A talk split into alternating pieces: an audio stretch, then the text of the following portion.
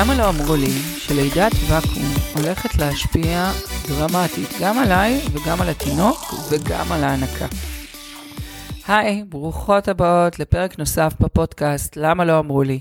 אני שרית פאר, אחות מוסמכת, יועצת הנקה ויועצת שינה מזה כ-18 שנה. מלווה יולדות בבית חולים ובאופן פרטי. והיום אנחנו נדבר על למה לא אמרו לי שלידת ואקום יש לה משמעויות רבות בכל מה שקשור לתינוק ואליי. אז בואי נתחיל מלמה עושים לידת ואקום. לידת ואקום לרוב עושים בגלל שהתינוק לא יתברג כמו שצריך לתוך התעלת לידה, וצריך לעזור לו אה, לקבל את הכיוון הנכון ולהמשיך להתקדם. זאת אומרת שהוא יתברג במקום עם הראש לכיוון היציאה, עם הראש לכיוון אחת הדפנות של הנרתיק, והוא מנסה לצאת דרך הצד. ואז עם הוואקום מה שעושים זה מיישרים אותו לכיוון היציאה, ואז הוא יכול להתקדם ולצאת. הדבר הזה לרוב נגרם ממנח ברחם. לרוב אנשים הם יגידו, הרגשתי שהוא תקוע לי באזור מסוים, שהוא אמנם זז, אבל הוא כל הזמן תקוע לי בצד שמאל למטה. ומהתקיעות הזאת היה לו קשה להתברג בזמן אמת לתוך התעלה בזווית הנכונה, ולהתקדם ולצאת החוצה.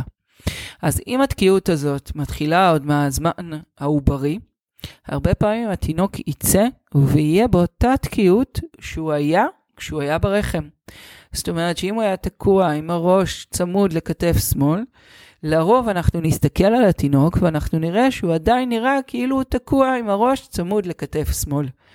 הדבר הזה משפיע על המתח בגוף שלו, על היכולת לאכול, על היכולת להרפות, על היכולת לינוק. כל הדברים האלה משפיעים באופן מאוד מאוד משמעותי. יכול להיות שהתינוק ינק לרוב, את האמת, נחבר אותו לצד ימין והוא ינק מדהים, לצורך העניין זה יכול להיות גם לצד שמאל, ואז נחבר אותו לצד השני ונראה שהוא לא מצליח, לא מצליח לשמור על ואקום, לא מצליח אה, לנהוג בצורה טובה ויעילה, אה, הוא מכאיב יותר בצד הזה. אה, והמקור לזה זה התקיעות הזאת, שבצד אחד הוא מצליח ליישר את הראש ובאמת לעשות את התנועות בצורה חופשית, ובצד השני זה כמו אה, בן אדם שמתנהל עם צוואר תפוס. אז uh, כמו שאת, תחשבי על עצמך רגע, עם צוואר תפוס, צריכה לעשות תנועה שבעצם מותחת את האזור הזה, זה א', מאוד מאוד כואב, וגם לא אפשרי. Uh, הדבר הזה גם מביא הרבה סטרס למקום הזה. Uh, הדבר הזה גם מתבטא ביכולת של התינוק להרפות. הרבה פעמים כשמניחים אותו על הגב, נוצר מתח מוגבר באזור של הצוואר בגלל המנח של הראש, שיגרום לתינוק בעצם להתעורר נורא מהר ולבכות, כי לא נוח לו, לא נעים לו. נראה שהוא כאילו מתגלגל לצד אחד, לצד שבו הוא היה תקוע, ורק ככה הוא מצליח באמת לישון בצורה טובה. אה, מה זה אומר לגבייך, דרך אגב? לידת ואקום אומר אה, שבעצם נכנסו עם המכשיר, מכשיר מכני לתוך רצפת האגן שלך, והרבה פעמים זה מחליש באופן מאוד מאוד משמעותי את כל רצפת האגן, והרבה נשים אחרי לידת ואקום מרגישות בריחת שתן משמעותית, ממש מדווחות לי שהן מרגישות כאילו הן לא שולטות על הסוגרים. אז דבר ראשון, תדעי שזה תקין, אוקיי? זו תופעה מאוד מאוד מוכרת אחרי ואקום. שוב, לא מדברים על זה, למה לא אמרו לי? אם היו אומרים לי, הייתי יודעת שזה תופעות שהן תקינות. לא הייתי מתביישת בזה, הייתי אומרת את זה והיה אפשר לטפל בזה. הדרך לטפל בזה, דרך אגב, נקרא פיזיותרפיה של רצפת האגן. שאפשר אפילו לעשות את זה דרך קופת החולים, אך לצערנו, אף אחד לא מציע לנו את זה. אף אחד לא מדבר איתנו על זה.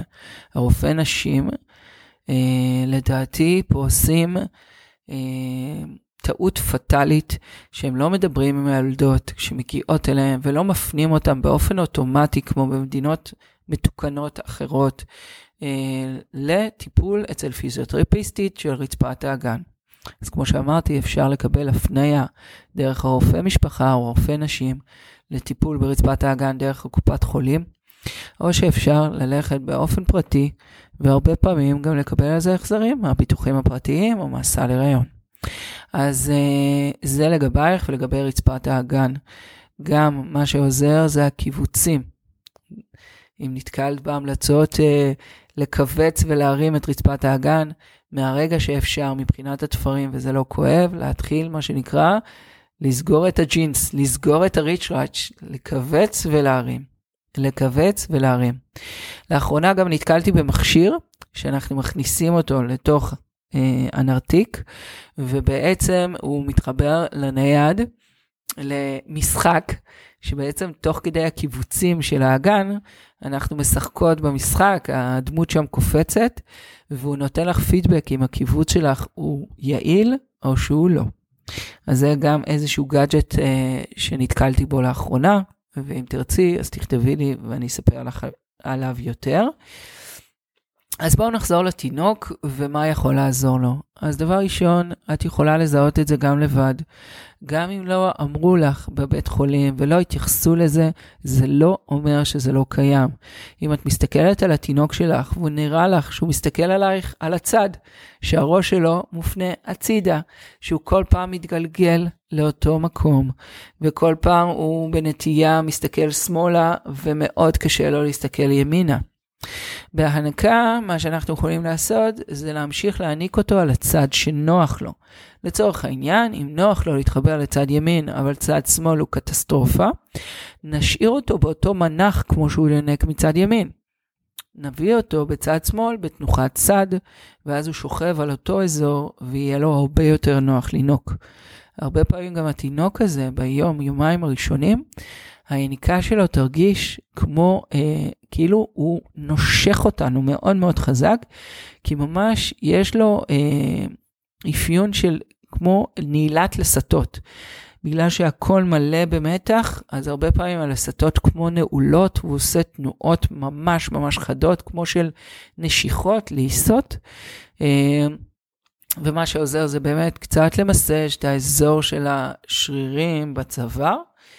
אה, ופיזיותרפיה התפתחותית, שגם לזה אפשר לקבל הפניה דרך הקופה או ללכת באופן פרטי. פיזיותרפיה התפתחותית עובדת על השרירים. אם את רואה שדרך קופת חולים נותנים לך תור לעוד ארבעה חודשים, זה too late. זה אומר שזה ארבעה חודשים שהתינוק עומד להסתובב בעולם עם צוואר תפוס, עם חוסר יכולת להרפות, וזה יגרור הרבה בכי, הרבה ידיים, הרבה תחושה שאי אפשר להניח אותו.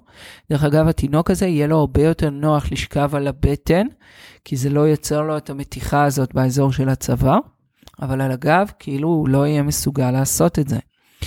אה, ובנוסף לזה, ההמלצה שלי היא גם לבדוק את רמת השלד על ידי רופא שנקרא אוסטאופט, לאחרונה אני רואה שאפשר לקבל את השירות הזה גם דרך קופות החולים. אה, יש גם טיפול שנקרא קרניו סקרל, שזה גם טיפול שמאוד תומך בשחרור. אז תינוק אחרי ואקום צריך את העזרה רגע להרפות. כמו שאמרנו, התקיעות מתחילה עוד מהחיים העובריים. זה לא משהו שאת עשית לרוב. אין פה איזשהו משהו שאת יכלת לעשות אחרת. אין צורך להאשים את עצמך. האשמה עצמית אחרי הלידה זה משהו שהוא מאוד מאוד נפוץ. ובא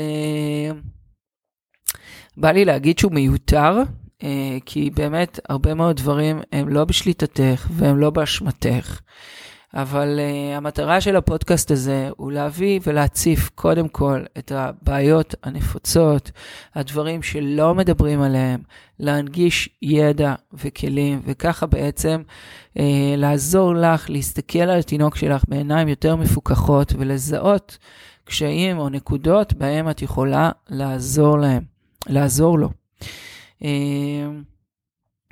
זהו, אז uh, לידת ואקום לפעמים הכרחית, זה גם המיילדות וגם הרופאים לא עושים את זה כמוצא ראשון. Uh, זה לא החלטה שהיא פשוטה, אבל זו בהחלט החלטה שהיא מצילת חיים גם עבור התינוק וגם עבורך. לרוב זה ילווה בחתך כדי לאפשר לכניסה של הוואקום. Uh, שוואקום, אם אנחנו רגע uh, נדבר מה זה, זה בעצם... Uh, מעין כיפה קטנה כזאת ששמים על הראש של התינוק, ובכוח של יניקה בעצם מזיזים אותו ומכוונים אותו לפתח או לפתח היציאה כדי לאפשר לו לצאת. עוד סיבות לשימוש בוואקום, אה, לפעמים רואים שהתינוק נכנס יוצא, נכנס יוצא, לרוב זה בגלל חבל טבור קצר, או חבל טבור שנכרך סביב התינוק, סביב היד, סביב הצוואר, סביב הגוף, מכל מיני סלטות שהוא עשה לנו כשהוא היה בתוך הרחם. אה, ואז במשיכה הזאת פשוט עוזרים לו לעבור את הקטע המשמעותי. ובעצם פותחים את החבל ומאפשרים לו להמשיך לצאת ולבוא לעולם. אז אם עברת לידת ואקום, תדעי שכל הדברים האלה הם נורמליים. תסתכלי על התינוק, תנסי לזהות אם יש איזושהי העדפת צד, ותדעי שאפשר לטפל בזה ברמת השריר וברמת השלד. וזהו, ואם הפודקאסט הזה עזר לך, אני אשמח שתשתפי אותו כדי שעוד נשים ידעו. ו... ואנחנו ניפגש בפרק הבא.